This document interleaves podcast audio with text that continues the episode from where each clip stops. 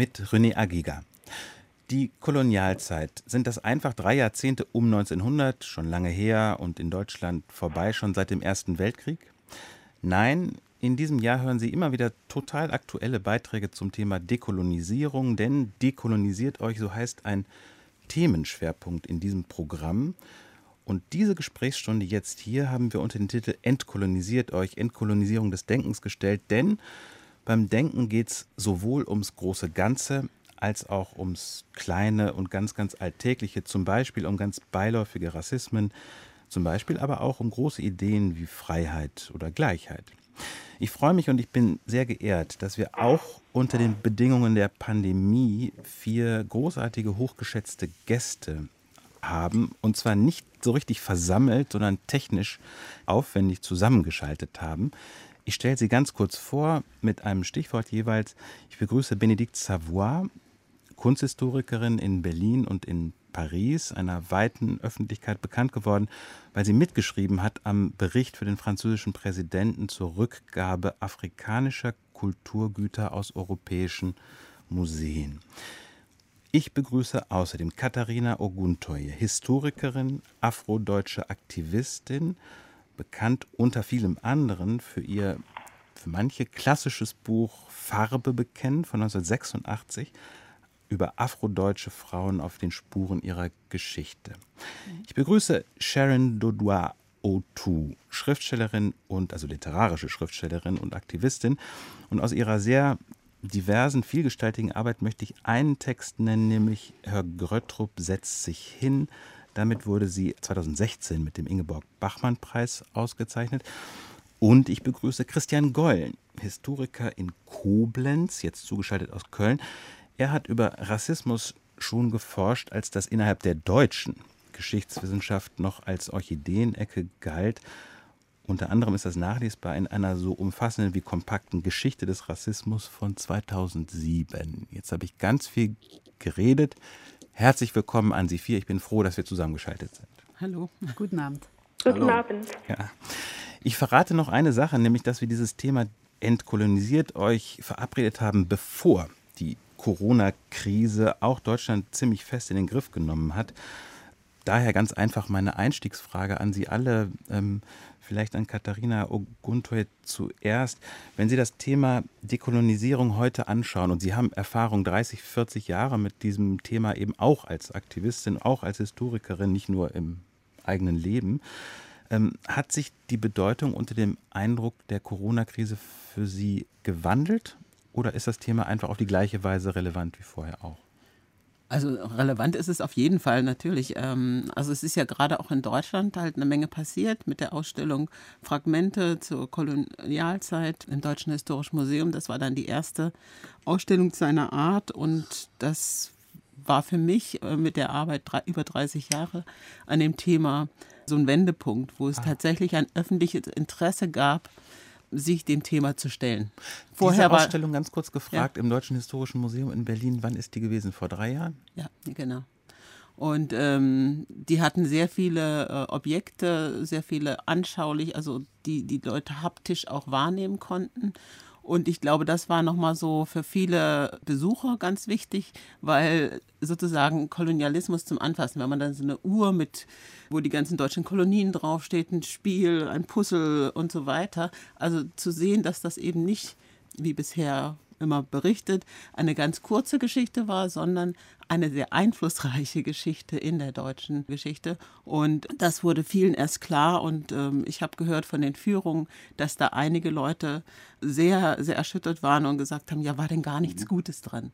Ja, das, also das zeigt nochmal, dass sozusagen Kolonialgeschichte immer aus in Deutschland, also in der sogenannten äh, ja, Metropole, als etwas Positives dargestellt wurde. Also euphemistisch verbrämt wird. Ja, ja. Also diese Ausstellung, jene Ausstellung als Wendepunkt insgesamt, vielleicht dann ganz kurz noch nachgefragt, ja.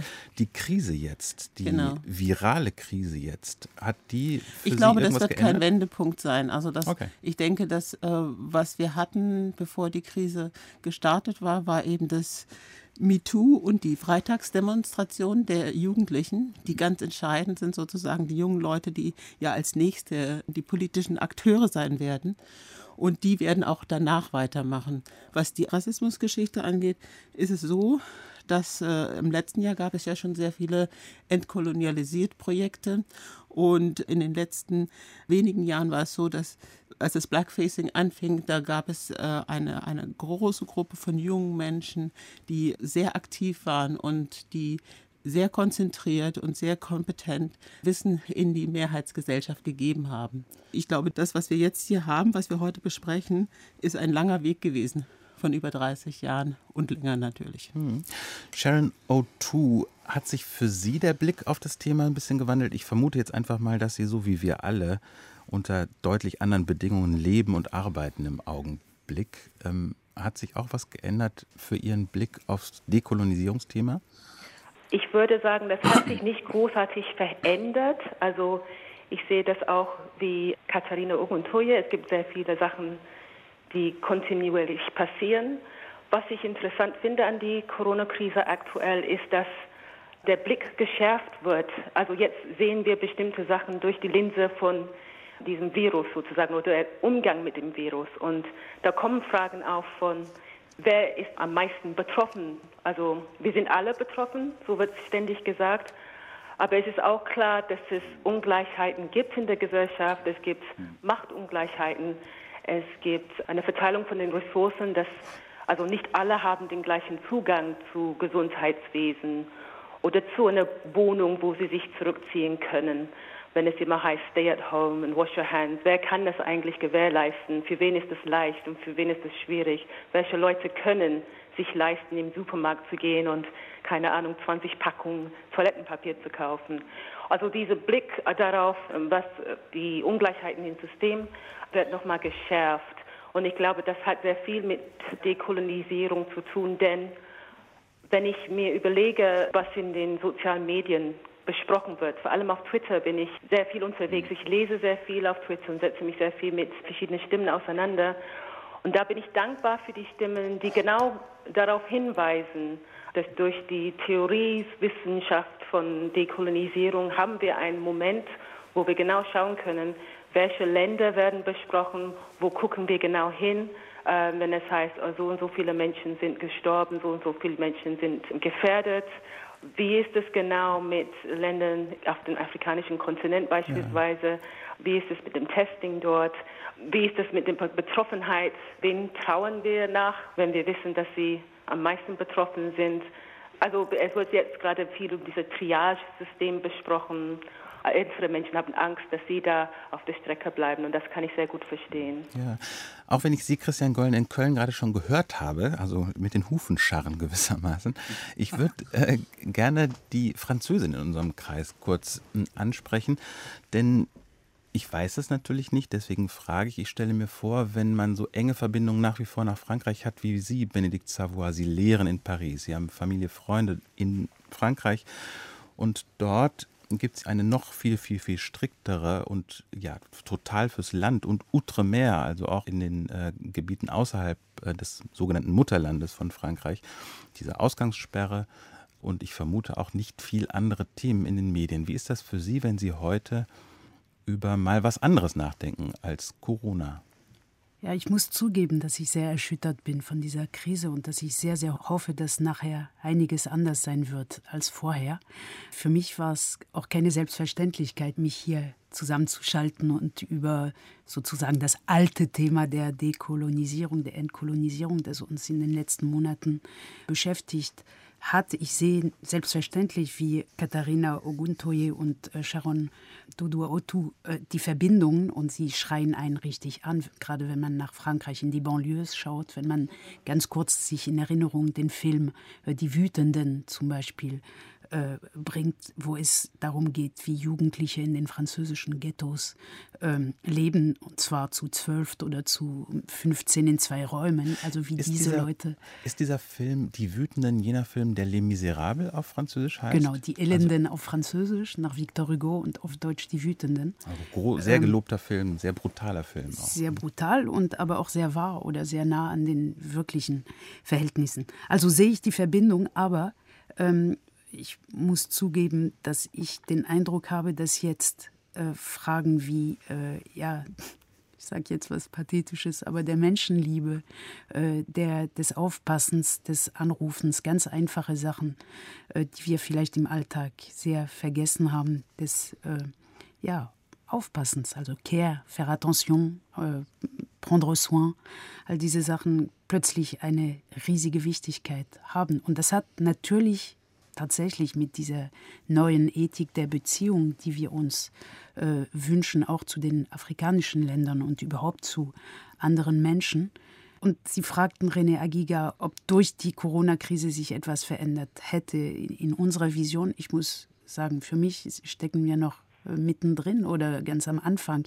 Ich weiß nicht, wie lange diese Corona-Krise dauern wird und was sie verändern wird. Aber jetzt innerhalb von zweieinhalb Wochen bin ich jedenfalls so erschüttert, wie ich lange nicht gewesen bin von einem Weltereignis. Ja, das kann ich gut verstehen, natürlich. Ich denke, es können viele nachfühlen. Erschütterung nehme ich mal als Stichwort auf und von Sharon O2 habe ich mir vor allem das Stichwort Machtungleichheit äh, gemerkt, auf so ganz verschiedenen Ebenen.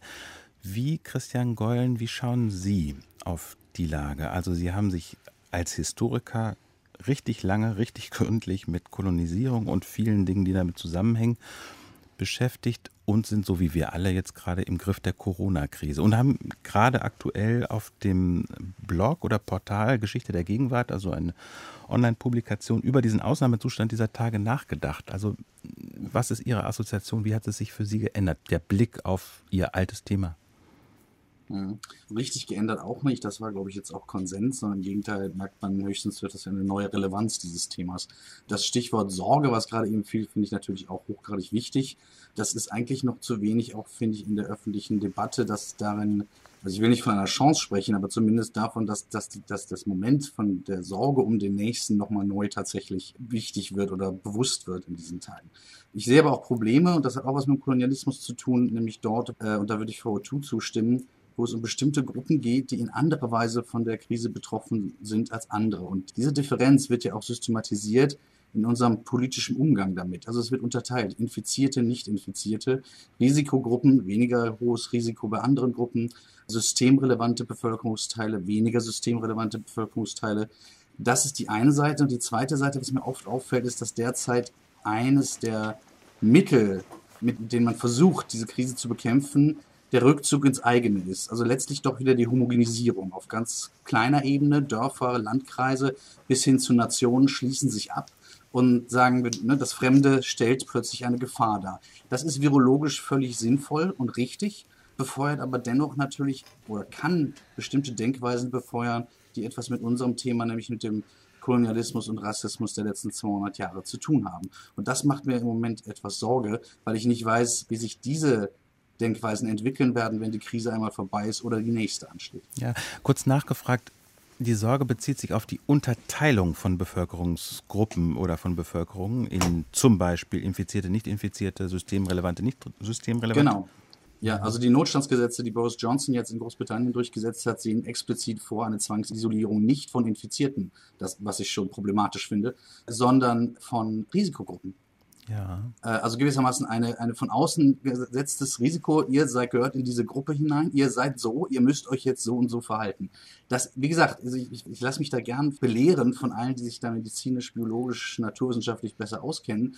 Aber das ändert nichts daran, dass derzeit primär auf die Krise reagiert wird durch letztlich auch kulturellen Abschluss und auf sich selbst Bezogenheit und zurück in sozusagen die äh, in der Heimat. Also wenn Landkreise plötzlich sagen, so keine Touristen kommen hier mehr rein und ähnliches, auch das lässt sich verstehen. Aber ich befürchte ein wenig oder vermute, dass äh, wenn das zu lange anhält und wenn wir uns nicht immer wieder sagen, okay, das ist nur jetzt in der Krise und hört wieder auf, dann könnte das diese Mechanismen vielleicht auch plausibler machen in Zeiten, in denen sie gar nicht mehr so notwendig sind. Ja, Ihre kleine Wendung, Christian Gollen, mit das ändert nichts daran.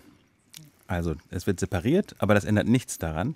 Die wirft für mich folgende Frage auf. Natürlich gibt es sehr, sehr viele Sachen, die gerade gesagt werden von Virologen und anderen Medizinern und von medizinischen Experten und Pandemie-Experten. Und fast alle Maßnahmen oder alle Maßnahmen, die wir gerade erleben, werden natürlich in deren Namen oder mit dieser Expertise getroffen. Ich würde gerne mal in die Runde fragen, wie legitim ist es daneben, noch andere Perspektiven überhaupt einzubringen, also politische Perspektiven einzubringen beispielsweise oder gesellschaftliche Perspektiven einzubringen. Ist das okay, wenn wir gerade unter dem Regime der medizinischen Expertise leben? Ja, also genau das, was äh, Sharon O'Toole äh, gesagt hatte, das war ist ja nun ganz wichtig, dass eigentlich auch geschaut wird, wie geht es den verschiedenen Gruppen, also oder äh, Menschen in verschiedenen Ländern. Also ich habe wirklich von Afrika in unseren Nachrichten überhaupt, glaube ich, gar nichts gehört. Die Frage ist ja wirklich, wenn es eine Solidarität, das ist eine Pandemie, eine, eine Geschichte, die eigentlich, da, wird, da ist man sich ja einig, dass es die ganze Welt angeht, ja, und ich dann aber überhaupt nicht darüber nachdenke, wie man in Afrika, wie man in Indien, welche ja. Maßnahmen da getroffen werden können, wie da die Hilfsmaßnahmen sind. Und äh, es ist ganz, ganz klar, äh, welche Folgen wird das eben in anderen Ländern haben. Und das sollte uns alle interessieren, definitiv. Hm. Kann man also sagen, dass sowas wie Machtungleichheit und sowas wie Armut oder arm-reich, diese Unterscheidung, dass man die eben auch im globalen Maßstab sieht zwischen unterschiedlichen Ländern. Das verstehe ich jetzt richtig so. Sehen alle so hier, oder? Ja, also in, in den französischen Nachrichten, die ich äh, sehr intensiv, vielleicht zu intensiv gerade äh, verfolge, ist schon sehr viel die Rede von Afrika. Das heißt, in der französischen Wahrnehmung würde ich sagen, ist Afrika durchaus präsent, jedenfalls die alten Kolonien und unsere Verbindungen zu Afrika sind präsent. Heute in Le Monde ist auch eine große Karikatur, die stellt äh, Afrika hinter Wänden, also wie Afrika sich von dem Rest der Welt abgeschottet hat, mit vielen Menschen drin und ein einziger Arzt. Und außerhalb davon sieht man große Burgen mit roten Kreuzen. Der Rest der Welt hat sich gewappnet und Afrika ist da alleine eingesperrt, sozusagen mit nur einem Arzt. Das heißt, ich würde sagen, aus meiner französischen Perspektive ist das sehr bewusst, es ist präsent auch die Tatsache, und deswegen hoffe ich, dass sich viel verändert nach dieser Krise, die Tatsache, dass die, Sie wissen, dass in Frankreich äh, Emmanuel Macron diese starke Metaphorik des Krieges benutzt hat. Also er meinte, wir stehen im Krieg, wir sind im Krieg. Und es wird immer klarer, dass die wahren Helden dieses Krieges eben die Kassiererinnen und Kassierer und die Lkw-Fahrerinnen und Fahrer sind. Und das sind in Frankreich fast nur Leute aus der Emigration, also aus den ehemaligen Kolonien. Oder auch die Leute, die diese Berufe machen, die sonst nicht. Auch sehr, sehr viele Krankenschwestern und äh, Pfleger sind aus den ehemaligen Kolonien oder und die werden sehr gefeiert und kommen nach vorne und werden sichtbar, diese Gruppen von Arbeitern und, und Personen. Und das ist eine sehr gute Nachricht, denn sonst sind sie unsichtbar. Das, genau. Ähm, damit ist jetzt keine große Politik gemacht. Man, und übrigens, es gibt auch ein paar Skandale. Die ersten Lieferungen an Masken, äh, die in die französischen Kolonien über See geschickt wurden, waren so alt, dass man sie nicht mehr benutzen konnte. Und das ist das große Beleidigung in mhm. Mayotte wahrgenommen worden, zu Recht. Es gibt die Ungleichheiten. Andererseits würde ich sagen, äh, verändert das den allgemeinen Blick auch auf Berufe. Vielleicht nicht auf Menschengruppen, aber auf Berufsgruppen. Und das ist für mich eine gute Nachricht. Können Sie Sharon O'Toole Ähnliches vielleicht? Sie leben in Berlin. Können Sie auch Eindrücke aus England beisteuern, wo Sie aufgewachsen sind? Ähm, ich musste gerade an, an, das Wort Solidarität denken, das gefallen ist. Ich glaube von Katharina Oguntoye und ich war dankbar für den Begriff, denn mein Eindruck, ähm, wenn ich die Nachrichten verfolge und die Diskussionen ist, äh, dass es äh, zu Anfang davon sehr gefehlt hat und hätten wir mehr davon gehabt. Also hätte ähm, die verschiedenen Verantwortlichen, ich weiß nicht, in der Regierungen vielleicht ähm, äh, sich schneller und ähm, intensiver mit, mit äh, dieser Bedrohung, die zunächst aus China gekommen ist. Also wenn, wenn Sie sich angeschaut haben, was passiert da, was ist passiert und wie können wir uns ähm, damit auseinandersetzen und als Weltgemeinschaft solidarisch handeln, dass wir uns alle dann in der Folge schützen. Was ich auch gehört habe, ist, dass, wie Benedikt Savoy gesagt hat, dass viel Lob gilt für die Menschen, die sozusagen in der Frontline sind in diesem Krieg. Ähm, und das, das macht mich sehr betroffen, dass auf der einen Seite dass Menschen ähm, of Color, schwarze Menschen, die sowieso betroffen sind negativ von diesen Machtungleichheiten, die sowieso oft Schwierigkeiten haben, an die besseren Jobs zu kommen sozusagen, dann vermehrt in diesen äh, Positionen sind, wo, wo sie dann solche Sachen ausgesetzt sind. Und was noch geschmerzt hat, war in Großbritannien, äh, dass durch diese Entwicklung mit Brexit und durch diese ähm, Verschärfung von, mm, wir schauen mal, wer hier hingehört und wer muss zurück sozusagen, dass äh, die Regierung jetzt gemerkt hat, also so viele Leute, die in den NHS arbeiten, kommen aus Europa oder kommen aus dem Rest der Welt. Wir wollen aber, dass sie jetzt äh, vorübergehend noch bleiben und uns aushelfen mit dieser Corona-Krise. Und die haben so eine Art Verlängerung bekommen, habe ich gelesen, für ein Jahr. Und das hat mich sehr geschmerzt, um zu sehen, okay, sie, sie sind gerade gut genug für uns zu sterben, vielleicht, äh, wenn es hart kommt. Aber wenn das alles vorbei ist, dann müssen sie wieder äh, nach Hause gehen.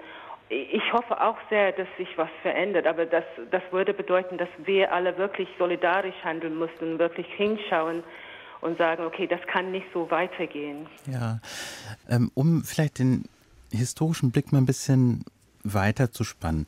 Es ist dieser Tage gewesen, dass der Hamburger Historiker Jürgen Zimmerer im Tagesspiegel einen Text geschrieben hat, wirklich zu dem Thema Corona und Kolonialismus und die These vertreten hat, dass Viren eigentlich am Beginn der Globalisierung, der historischen Globalisierung stehen. Unter anderem in dem Sinn, dass mit der Besiedlung und der Eroberung beispielsweise der beiden Teile Amerikas durch die Europäer äh, die Europäer, die Siedler eben Krankheiten eingeschleppt haben, die Bevölkerungsanteile in Massen dahingerafft haben.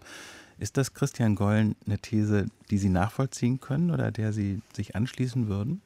Ja, absolut. Ich meine, die ähm, äh, in gewisser Weise, wenn man es in diesen Horizont stellen will, ist das ein bisschen die Ironie des Ganzen tatsächlich, dass jetzt hier ein Virus kommt, der, wie gerade zu Recht gesagt wurde, uns alle betreffen kann, ein universaler gewissermaßen.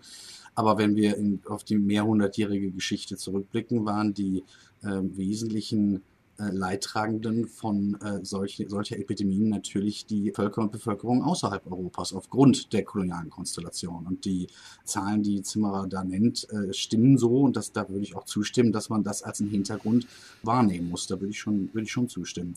Und ich sehe auch manchmal, also wenn ich so ein bisschen, das ist immer etwas problematisch als Quelle, aber äh, wenn man sich Online-Kommentare zur Berichterstattung über Corona heute ansieht und da ähm, fabuliert wird über die, die Rolle Chinas und äh, warum die jetzt jetzt plötzlich das scheinbar überwunden haben und wieso wir eigentlich nicht, und das könne doch eigentlich gar nicht sein, dann spiegeln sich auch da natürlich weiter Wahrnehmungsweisen einer Asymmetrie zwischen dem Westen und dem Rest ähm, oder setzen sich fort, äh, die wir aus dieser, aus dieser Kolonialgeschichte kennen. Und das meinte ich eben auch. Also auf so einer Ebene gibt es eine, eine Reihe von, von Bezügen, die man herstellen kann. Ja, ist das Benedikt Savoy für Sie als Kunsthistorikerin auch eine Perspektive, die äh, bei Ihnen äh, auf Resonanz stößt?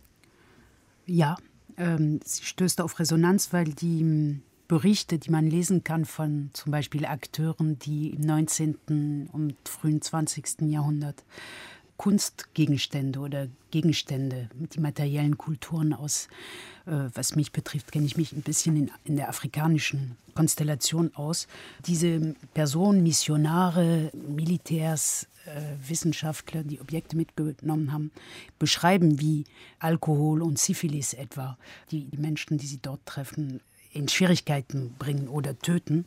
Und deshalb äh, kann ich auch dem nur zustimmen. Ich musste in den letzten Tagen sehr äh, daran denken, als es einen Aufruf gab für äh, die Schenkung von Masken und Handschuhen an, an gesundheitlichen Institutionen, als die äh, Museen, einige Museen äh, hier ihre Handschuhe und Masken gegeben haben und stolz darauf waren. Und das macht auch deutlich, wie ja, unsere Museen oder die Objekte in diesen Museen jahrzehntelang im frühen 20. Jahrhundert mit Bioziden und irgendwelchen Pestiziden und allen möglichen Chemikalien besprüht wurden, weil man der Meinung war oder weiterhin ist, das läuft ja weiter, das nennt sich Entwesung, dass diese Objekte aus den Tropen, wie es etwa in den 30er Jahren hieß, dass sie eben voller Ungeziefer sind und dass man sie durch Chemikalienbehandlung äh, reinmachen soll und äh, fähig machen soll, in einem europäischen Museum zu überleben. Und das ist der Grund, warum heute alle Depots von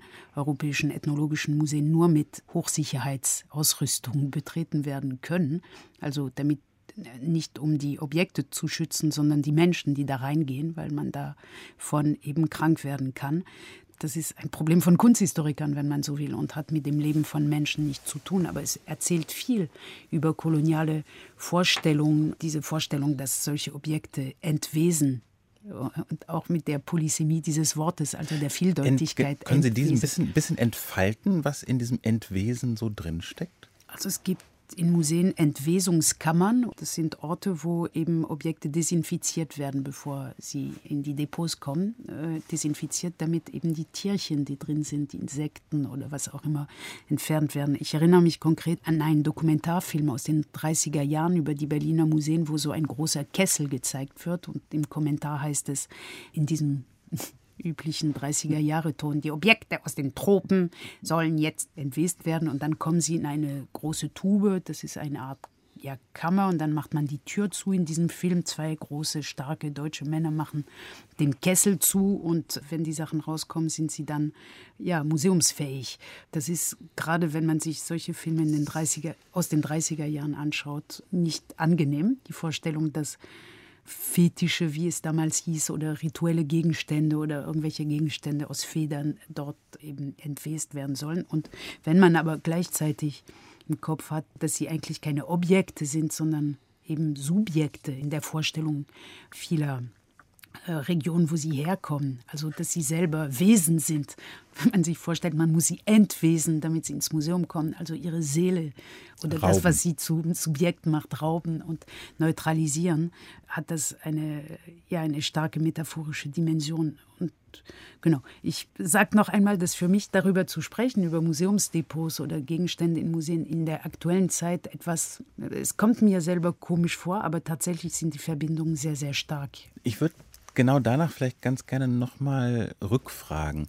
Vielleicht mit einem winzigen Umweg. Ähm, also, so dass man nicht, also ich, mir kommt es übertrieben vor, jetzt Museumsdinge gegenzurechnen oder aufzuwiegen mit, naja, mit gesundheitlicher, allgegenwärtiger Bedrohung. Das ist natürlich kein sinnvoller Zusammenhang. Aber ich habe ganz zu Anfang nur in einem Satz gesagt, Sie haben mitgeschrieben an jenem Bericht für Emmanuel Macron zur Rückgabe afrikanischer Kulturgüter, zumindest jene, die in französischen Museen stehen. Sie haben mit diesem Bericht gemeinsam geschrieben mit dem senegalesischen Ökonomen Felwin Sarr in vielen, vielen Ländern große Resonanz erzeugt. Und dieser Bericht, der ist ja selbst nicht so abgefasst, dass der sich jetzt nur auf museumsspezialistische Fragen bezieht oder so, sondern ich habe den so gelesen, dass er ihre Sondierung, ihre Vorschläge und so weiter schon einordnet in ein größeres Projekt, das danach sucht, den globalen Süden, den globalen Norden in neue Beziehungen zu rücken. Ich vermute mal, das habe ich nicht ganz missverstanden. Können Sie das vielleicht selber mal ein bisschen proportionieren? Also was, was hat der Umgang mit der Rückgabe von Objekten zu tun mit so größeren politischen Verhältnissen zwischen Afrika und Europa, Frankreich und Senegal und so weiter? Es ging uns bei diesem Bericht während der Arbeit, wir wussten nicht, was wir schreiben, was wir schreiben wollen, was wir empfehlen wollen, aber die Arbeit an den Quellen, die Arbeit an der Geschichte der Restitutionsforderungen aus Afrika, die es seit den 60er Jahren gibt, hat uns sehr, sehr deutlich gezeigt, dass diese Restitutionsforderungen niemals ernst genommen worden waren in den vielen Jahrzehnten bis heute, dass eine sehr hohe Geringschätzung solcher Anfragen, auch zum Teil auch sehr beleidigende Antworten kamen, wenn überhaupt Antworten kamen. Und das alles. Also seit den 60er Jahren heißt seit der Zeit der offiziellen Entkolonisierung. Entkolonisierung der, der Länder, die äh, durch Frankreich und Großbritannien und Belgien hauptsächlich, das sind die, die um, den, um das Jahr 1960 äh, in die Unabhängigkeit entlassen wurde, wie es heißt.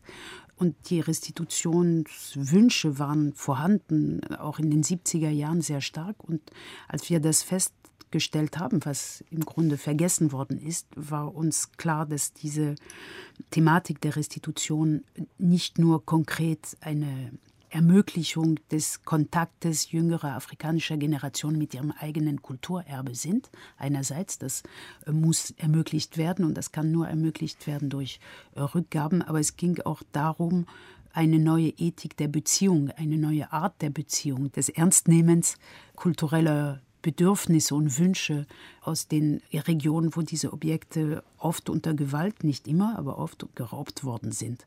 Das Basso Continuo von diesem Bericht ist, dass wir uns sehr wünschen, dass ja Museumsprofessionals unter anderem jetzt miteinander anders reden, als es bis jetzt der Fall ja, war. Ja. Zum Beispiel. Katharina Ogunte, vielleicht auch Sharon O'Toole, wie haben Sie das wahrgenommen, diese Debatte, oder wie nehmen Sie sie wahr über die Rückgabe, Restitution von einstmals geraubten Objekten, die nun in europäischen Museen seit vielen, vielen Jahrzehnten oder Jahrhunderten stehen. Ist das in Ihren Augen eine museumsspezifische Sache oder leuchtet Ihnen ein, dass das Teil eines größeren Beziehungsprojekts ist? Definitiv äh, ist es ein größeres Beziehungsprojekt, da einfach die Kausalität da ist. Ne? Also die Wegnahme, der Raub und das Nicht-Ernst-Nehmen über Jahrhunderte sozusagen die Kolonialisierten als Subjekt akzeptieren, als Handelnde. Und das müsste eigentlich erstmal einsetzen oder ist wahrscheinlich eine Voraussetzung, um überhaupt eine Rückgabe zu ermöglichen. Ja, weil äh, sonst eben ja immer gesagt wird, die Objekte müssen in Europa bleiben, die können eben nicht in, in Afrika oder in anderen Ländern untergebracht werden. Ich sehe es als ehrlich gesagt als einen langen Prozess. Ja. ja der vielleicht jetzt auch, ne, wie du sagtest gerade, erstmal angefangen hat. Also der, also was ich dann schon sagte, dass es hier einen Entscheidepunkt gibt, dass es zum ersten Mal überhaupt äh, von der Mehrheitsgesellschaft ein Interesse gibt, sich dem Ganzen zu stellen.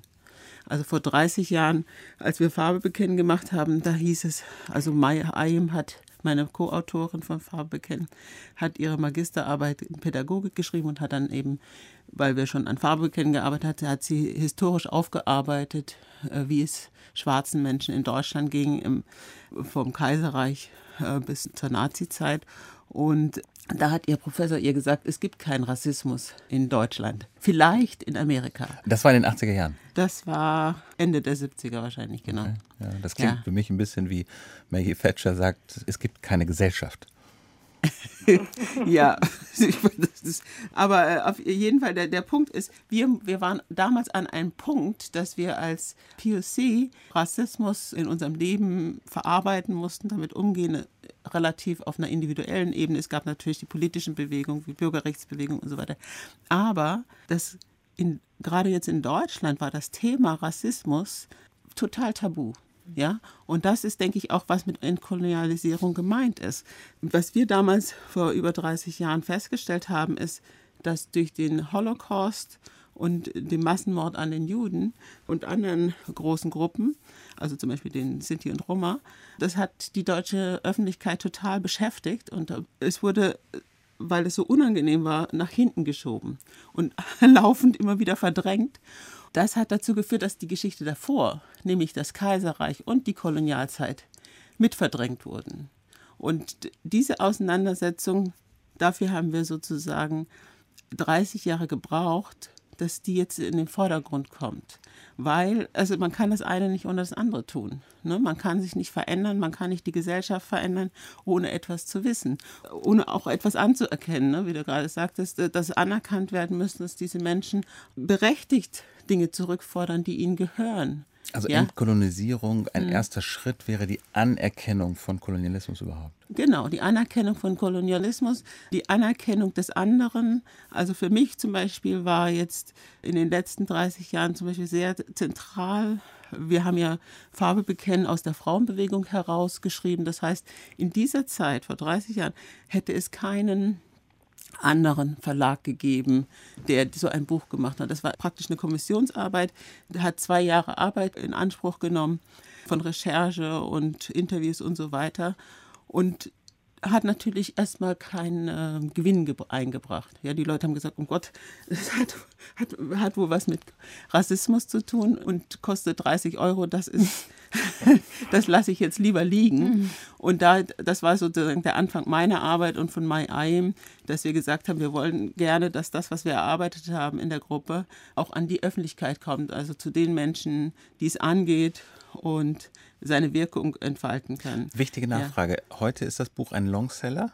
Ja, also es war jetzt äh, mehrere Jahre vergriffen, also sehr traurig, aber äh, dieses Frühjahr kommt es wieder raus. Also müsste jetzt eigentlich im April rauskommen. Ich habe keine Zweifel, dass es seine Leserinnen und Leser. ja, das ist findet. aber auch das Verrückte, dass sozusagen und oder das ist vielleicht für uns jetzt genau, was wir besprechen, dass all das, was da erarbeitet wurde, dass das noch hundertprozentig aktuell ist. Ja. ja. Es gibt Menschen, die haben noch nie was von Afrodeutschen gehört, die haben noch nie was von Rassismus gehört, die haben noch nie was gehört davon, dass die Begriffe, die ich jetzt alle nicht nenne, vom N-Wort über äh, Besatzungskind zum Beispiel, das ist ja auch zum Glück äh, verschwunden, haben auch äh, Kollegen dann äh, letztes Jahr ein Buch rausgebracht, äh, das heißt Kinder der Befreiung. Ja, also dass die sich auch versuchen, von dem Stigma zu befreien. Ich wollte nur sagen, dass diese Dinge trotzdem noch aktuell sind, weil es noch nicht, ist noch nicht Konsens. Und, aber das Spannende ist, dass der Mainstream sich langsam damit auseinandersetzt. Und dann gibt es eben auch sehr krude Reaktionen wie das Blackfacing, die ich als eine totale Gegenreaktion zu dieser Verarbeitung sehe. Blackfacing möchte ich vielleicht doch in einem Satz ja. versuchen zu erklären, das ist, wenn Weiße sich mit irgendeiner Art von Schuhcreme ja. verkleiden und das erinnert an US-amerikanische Minstrel-Shows. Ich würde gerne einen Satz wiederholen und auch für einen Moment mal kurz ernst nehmen, den Sie uns gerade kolportiert haben aus den 70er oder 80er Jahren der Bundesrepublik, nämlich es gebe keinen Rassismus. Denn ich behaupte einfach mal, auch dieser Satz ist noch aktuell. Ja, sicher. Und ich spiele den mal an den Historiker in der Runde, weißen Historiker, darf ich verraten, oder Christian Gold? Ja, ähm, bitte. Äh, äh, mit mehreren Fragen. Was, ähm, was haben Sie aus der Perspektive der Geschichtswissenschaft zu kommentieren, wenn Sie diesen Satz aus den 70er Jahren Bundesrepublik oder aber auch Bundesrepublik 2020 hören? Es gebe keinen Rassismus. Also für die Geschichtswissenschaft äh, stimmt das wahrscheinlich mit den 70er Jahren nicht so ganz. Da hat es schon einige Arbeiten zugegeben, aber in der Tat sehr, sehr wenige und äh, die meisten eben bezogen auf den NS-Rassismus und damit auf den Antisemitismus. Insofern äh, ist schon tatsächlich was an der ähm, Beobachtung äh, dran und nicht nur dran, sondern im Grunde ist es ja auch eigentlich fast selbstverständlich, dass äh, das Dritte Reich äh, seine Schatten insofern auch immer noch bis heute wirft, als dass bestimmte andere historische Phasen dadurch überdeckt werden und immer noch Schwierigkeiten haben, überhaupt in den Horizont vieler zumindest zu kommen. Äh, ich sehe das an Studierenden auch immer wieder, wenn ich Seminare zum Kolonialismus mache oder auch zu diesem, zu der Kulturrückgabe oder solchen Themen, äh, dann äh, muss man eine ganze Menge erstmal einfach an ganz normalem Faktenwissen liefern, damit man dann mit denen diskutieren kann. Also das ist, das ist eindeutig äh, der Fall. Also eigentlich ähm, in der Resonanz zu dem, was Katharina Ogunto hier gerade sagte, es gehört erstmal dazu, Fakten anzuerkennen, bevor man weiterschreitet, oder? Ja, richtig, genau. Und zwar finde ich das sogar noch wichtiger, als wie es bisweilen passiert, ähm, bestimmte Theoriedebatten über Rassismus etwa aus den Vereinigten Staaten das wird dann oft in deutschen Feuilletons ähm, diskutiert, auch manchmal auf sehr etwas merkwürdige Weise. Da hat man aber den Eindruck, dass damit eigentlich der Rassismus, der im Alltag gerade in Deutschland nach wie vor präsent ist, beobachtbar ist, der derzeitige Rechtspopulismus und ähnliches, das läuft so nebeneinander her. Es gibt also eine akademische Rassismusdebatte und es gibt aber einen Alltagsrassismus, der davon eigentlich kaum berührt scheint. Und ah. das ist etwas, was mich immer wieder eigentlich wundert. Können Sie das kurz mal ein bisschen konkretisieren, was Sie meinen mit Theoriedebatte zum Beispiel? Naja, also über etwa, äh, was die, die Debatte über Political Correctness angeht äh, oder die äh, in Amerika seit den 80er Jahren äh, an den amerikanischen Universitäten entwickelte Form der Kritik am Curriculum äh, und dass es eben nur ein europäisches sei, was damals in Amerika eine ganz wichtige Debatte war, ähm, aus der sich dann das, was wir unter PC oder Political Correctness, äh, das wird diskutiert, aber die konkreten Formen, auch die Beispiele, die gerade genannt wurden, werden dann kurz oft, in, gerade in den Feuilleton-Artikeln oft so erwähnt, mal polemisch dagegen, manchmal mit guten Gründen, manchmal einfach nur äh, abwehrend. Dann gibt es andere, die sagen, das ist diese Art von, von amerikanischer Stellung dazu ist die einzig wahre, die einzige, die wir einnehmen müssen. Und das Merkwürdige daran finde ich, dass das eigentlich an den Formen und Überhängen kolonialen Denkens und, und den Formen rassistischen Denkens, die, die präsent sind, gerade in Deutschland oder auch in Europa, oft vorbeigehen. In Frankreich ist die Diskussion eine ganz andere, die ist sehr viel komplexer, soweit ich weiß. Äh, auch in Großbritannien, aber in Deutschland ist das immer noch manchmal wirklich nicht ein Tabuthema, aber eines, das man, wo man viel erklären muss, bevor man dann überhaupt mit solchen Debatten arbeiten kann. Ja, Sie haben gerade zwei Sachen gesagt, unter, unter vielem anderen. Zum einen, ja klar gibt es Rassismus, gab es damals, gibt es heute. Und ja, es gibt auch so eine gewisse Blindheit oder so, oder gab zumindest eine gewisse Blindheit dafür. Ich finde erklärungsbedürftig, warum gibt es diese Blindheit überhaupt dafür? Was wäre so Ihre Erklärung, vielleicht Sharon O'Toole? Ähm, was wäre die Erklärung dafür, dass weithin dann doch einfach die Existenz von Rassismus bestritten wird? Also mein Eindruck ist in dem deutschen Kontext, dass sehr lange das Wort Rassismus eng zusammenhing mit den Gräueltaten während des Zweiten Weltkrieges im Dritten Reich. Und es gibt ganz bestimmte Bilder, die immer hervorgerufen werden, wenn, wenn wir von Rassismus reden oder wenn von Rassismus gesprochen wird. Was dazu führt, dass wenn Rassismus erfahrene Menschen auf sogenannten Alltagsrassismus hinweisen wollen. Und es geht nicht um diese Gräueltaten, es geht um ähm, Sprache, es geht um äh, alltäglichen Umgang mit schwarzen Menschen, mit People of Color. Es wird sehr schnell gesagt, oh, wir wedeln mit der Rassismuskeule oder so. Und ich merke, es gibt ein Empathiegefälle. Also es gibt eine Verweigerung von manchen Personen aus der Mehrheitsgesellschaft, zu sagen, okay, irgendwas ist passiert, was diese Person verletzt hat oder irgendwas passiert, wo ähm, es nachweisbar ist in der Statistik, dass schwarze Menschen und People of Color mehr betroffen sind von negativen Auswirkungen von der Justizsystem zum Beispiel oder weniger gut abschneiden im Bildungssystem zum Beispiel.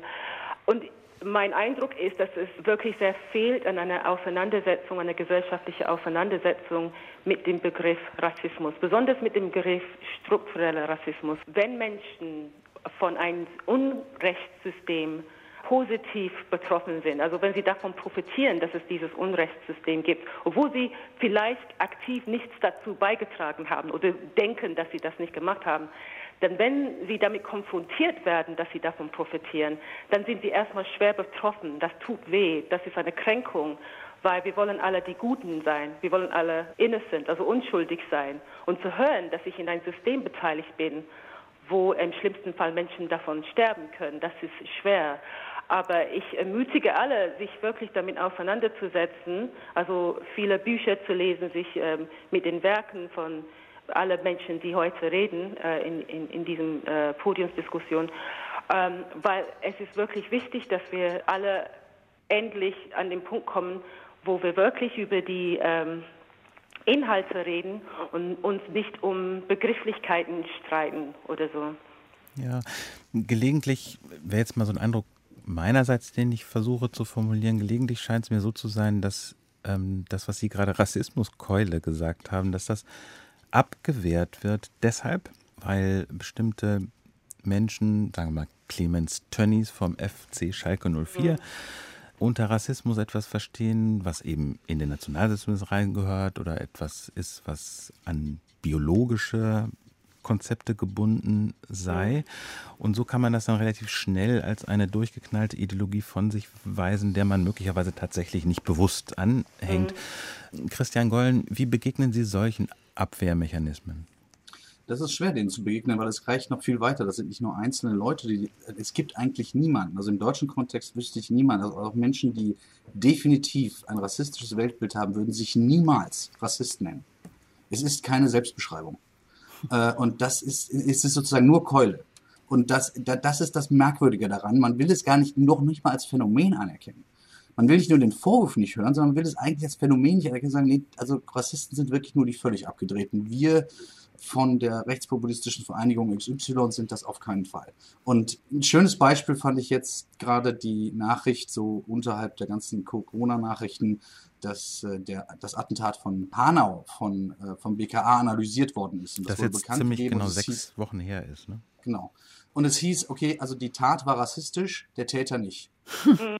Ja, das war die. Was, und das hat natürlich zu Verwirrungen geführt, um das mal milde auszudrücken. Ähm, und aber das, da sieht man, da, genau da zeigt sich die Problematik, die gerade in Deutschland mit, dem, mit diesem Begriff ähm, zusammenhängt. Denn sie haben eben nicht gefunden, dass der in seinen Manifesten und seinen eigenen Dateien und sonst was geschrieben hat. Ich mag keine Muslime, weil ich mag keine Juden, weil ich mag keine, sondern da waren alle möglichen anderen Verschwörungstheorien, die völlig im Abstrakten blieben. Also haben sie gesagt, das ist also kein richtiger Rassist, aber die Tat war natürlich gegen bestimmte Gruppen gerichtet. Also also war es doch rassistisch. Und da ist, glaube ich, tatsächlich auch noch ein echtes Problem im Phänomen wie auch im Begriff des Rassismus. Und da müsste eigentlich noch mehr, das müsste dringender und, und intensiver debattiert werden. Aber wie gesagt, es gibt Scheuklappen, was das angeht, weil jemanden einen Rassisten zu nennen, damit begibt man sich wirklich in Gefahr. Ja, aber wie kommt man denn aus dieser, aus dieser, sagen wir mal, dysfunktionalen Kommunikation raus, dass man rassistische Phänomene gelegentlich versucht zu beschreiben und zu benennen, die aber an vielen Adressen gar nicht als solche ankommen? Also gibt es alternative Redemöglichkeiten, um rassistische Phänomene zu beschreiben oder anzuklagen? Ich würde ja sagen, man sollte wieder mehr den Rassismusbegriff benutzen und ihn entsprechend dann versuchen zu erklären. Und wie machen Sie ihn ähm, fest? Woran machen Sie ihn fest? Ähm, an zwei Dingen. Natürlich an der Anfeindung entweder einer oder bestimmter Gruppen. Das ist sozusagen die, die Art und Weise, diesen Begriff zu, wie kann man sagen, zu bestimmen, von denen ja, die, die durch ihn, äh, die, durch die Handlungsweise, die verbunden ist, betroffen sind oder von dem, was man die Opfer des Rassismus nennen kann. Äh, aber es gibt auch eine innere Struktur, ein, ein Weltbild, was damit zusammenhängt. Und wenn Menschen aus populistischen Kontexten davon ausgehen, dass es eigentlich ähm, nur zwei Gruppen gibt, nämlich eine elitäre, lügende Elite und ein braves, allgemeines Volk, dann hat dieser Volksbegriff insofern eigentlich nur noch biologisch als Bevölkerung verstehbar ist, schon Bedeutungsinhalte, die auch zurückgehen ähm, auf die Art und Weise, in der in den letzten 150 Jahren, vor allen Dingen seit dem späten 19. Jahrhundert, die Einteilung in Rassen vorgenommen wurde. Nämlich diejenigen, die sozusagen des Überlebens wert sind, das ist diese darwinistische Logik, und diese vielen anderen, die eigentlich nicht wirklich eine Existenzberechtigung haben. Und äh, da, das sind, da muss man den Rassenbegriff gar nicht verwenden, man muss auch nicht bestimmte Gruppen anfeinden und trotzdem ist da eine Logik drin, die man, glaube ich, beachten muss und die sich dann nämlich immer, wenn es dann praktisch wird, natürlich gegen ganz bestimmte und meistens gegen diejenigen Gruppen richtet, von denen man meint, sie seien eine störende oder gar gefährliche Minderheit innerhalb der eigenen Gemeinschaft. Ja. Wenn Sie, Benedikt Savoy, 2018 wird es gewesen sein, immer wieder nach Afrika, in afrikanische Länder gereist sind, als Französin mit sehr viel, ähm, wie sagt man, Lebenserfahrung in Deutschland, ich stelle es mir so vor, Sie haben auch darüber geschrieben, auch darüber geredet, dass Sie bei den Reisen in afrikanische Länder neue Sachen gesehen haben, auch über das Verhältnis zwischen europäischen und afrikanischen Ländern. Gibt es da Erfahrungen, die Ihnen Hoffnung machen oder an die Sie heute anknüpfen könnten, um auf dem Weg zu sowas wie Dekolonisierung fortzuschreiten? Vielleicht einen Schritt zurück. Die Erfahrung des Rassismus oder eines schleichenden Rassismus habe ich natürlich hauptsächlich in Paris gemacht und ich war sehr erschüttert, weil ich nie gedacht hätte, dass ich so etwas ähm, nicht gesehen hätte vorher. Aber wenn Sie ein, fast ein ganzes Jahr lang mit jemandem arbeiten, mit einem hochkarätigen Kollegen aus Senegal und wenn Sie ein paar Termine in Paris wahrnehmen müssen und wenn Sie unterwegs sind in der Stadt, also alleine durch die Bewegungen in der Stadt in ein Taxi steigen, mit der U-Bahn fahren, an einen Schalter warten oder so, dann merken sie sofort, was es bedeutet, diesen Rassismus ohne Schreie äh, zu erleben. Also ruft mein Kollege Felouin Sarr ein Taxi mit seinem Handy in Paris an. Der Taxler kommt, wir steigen beide an und dann redet der Taxler nur mit mir die ganze Zeit und fragt mich, als wir angekommen sind, sind wir richtig angekommen? Dann sage ich, ich weiß es nicht. Also mein Kollege hat Ihnen Bescheid gesagt, wo wir hin wollen. Das ist ein Beispiel. Es gibt wirklich äh, sehr, sehr viele solche Beispiele. Das ist nicht krass. Äh, mein Kollege ist jetzt nicht, Felouin Sarr, nicht angemacht worden von diesem Taxifahrer oder was, sondern er ist einfach nicht wahrgenommen worden als derjenige, der den Taxel angerufen hatte. Weiteres Beispiel, wir gehen zu einem wichtigen Termin in einem Ministerium. Wir kommen nicht zu zweit, sondern zu dritt. Der dritte ist ein ein junger Mann, ein junger Kunsthistoriker, der uns hilft. Er ist blond, er ist jung, er hat eine Krawatte um und äh, wir haben vorher Bescheid gesagt, dass er dazukommt. Und als wir bei der Polizei, wo die Kontrolle ist, äh, ankommen, ruft die Polizei das Büro an und sagt, ja, die Personen sind jetzt zu dritt und nicht zu zweit, wie äh, ursprünglich angekündigt. Es ist eine zusätzliche Person da, die heißt, und dann guckt er in die Pässe und sagt, die heißt Felouin Sarr. Für die war klar, dass die zusätzliche Person die nicht angekündigte, der afrikanische Kollege sein musste. Und das sind so, äh, da haben wir äh, Blickkontakt gehabt jedes Mal. Und das sind sehr, sehr viele Blickkontakte, die heißen, oh, ich merke, hier passiert etwas, was nicht korrekt ist. Und äh, ja, ich musste bis zur Mitte meines Lebens äh, als Französin warten, um so etwas zu erleben. Und wenn Sie es, also so hautnah, wollte ich sagen, passt gerade hm, nicht gut. Ja. Aber, äh, und wenn Sie das ja, ja, im Tandem erleben, permanent, dann wird es plötzlich deutlich, was mhm. es ist. Sharon O'Toole, gibt es in Ihren Augen etwas, was Sie dieser Tage uns auf den Weg geben wollen würden, um Hoffnung zu schöpfen oder einen Schritt voranzukommen in Sachen Dekolonisierung?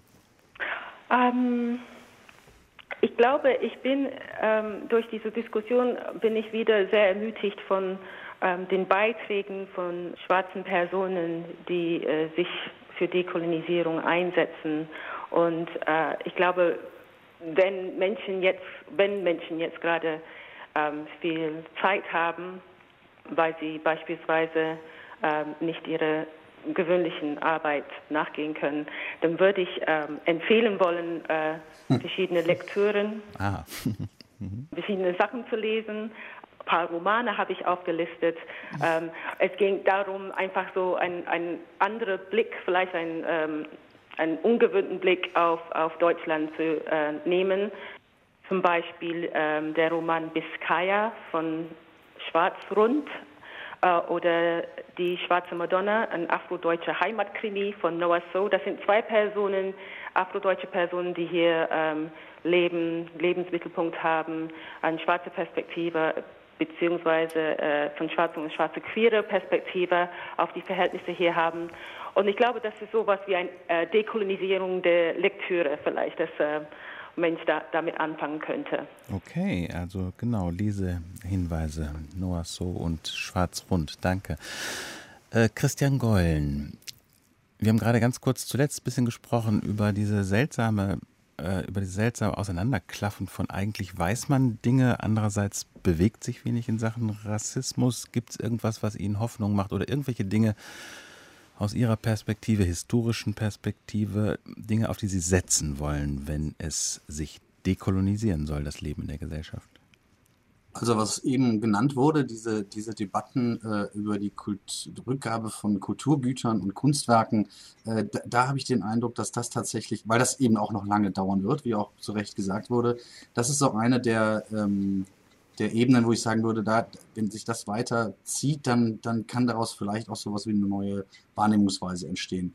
Äh, insgesamt äh, erhoffe ich mir, ähm, dass ähm, insbesondere was jetzt den deutschen Kontext angeht, dieses generell vielleicht ein, ein Phänomen der kulturellen Vielfalt, also das, der Begriff Multikulturalismus, der war in den 90er Jahren mal sehr stark, meinte Verschiedenes, gab es auch schräge Auslegungen, aber im, im Prinzip, also was damit gemeint ist, nämlich eine, eine Gesellschaft, die von der gegenseitigen Anerkennung, Respekt von Kulturdifferenzen äh, lebt und äh, die, auch, die auch auslebt äh, und praktisch äh, vollzieht, äh, das ist schon etwas, was, was sehr sinnvoll ist. Und da, um nochmal auf den Ausgangspunkt zurückzukommen, mache ich mir im Moment mit der Isolierung, die im Moment das Allheilmittel gegen den universalen Virus ist, ähm, weiß ich nicht so genau, ob das ähm, ähm, zumindest was den deutschen Kontext angeht, dazu führen wird oder dass diese Corona-Krise dazu beiträgt, eine solche Wertschätzung der inneren Vielfalt auf kultureller Ebene tatsächlich zu stärken. Da, das bleibt abzuwarten.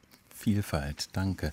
Katharina Ogunte, Historikerin und Aktivistin, zwei unterschiedliche Perspektiven. Was für ein kleines oder großes Hoffnungszeichen geben Sie uns mit auf den Weg?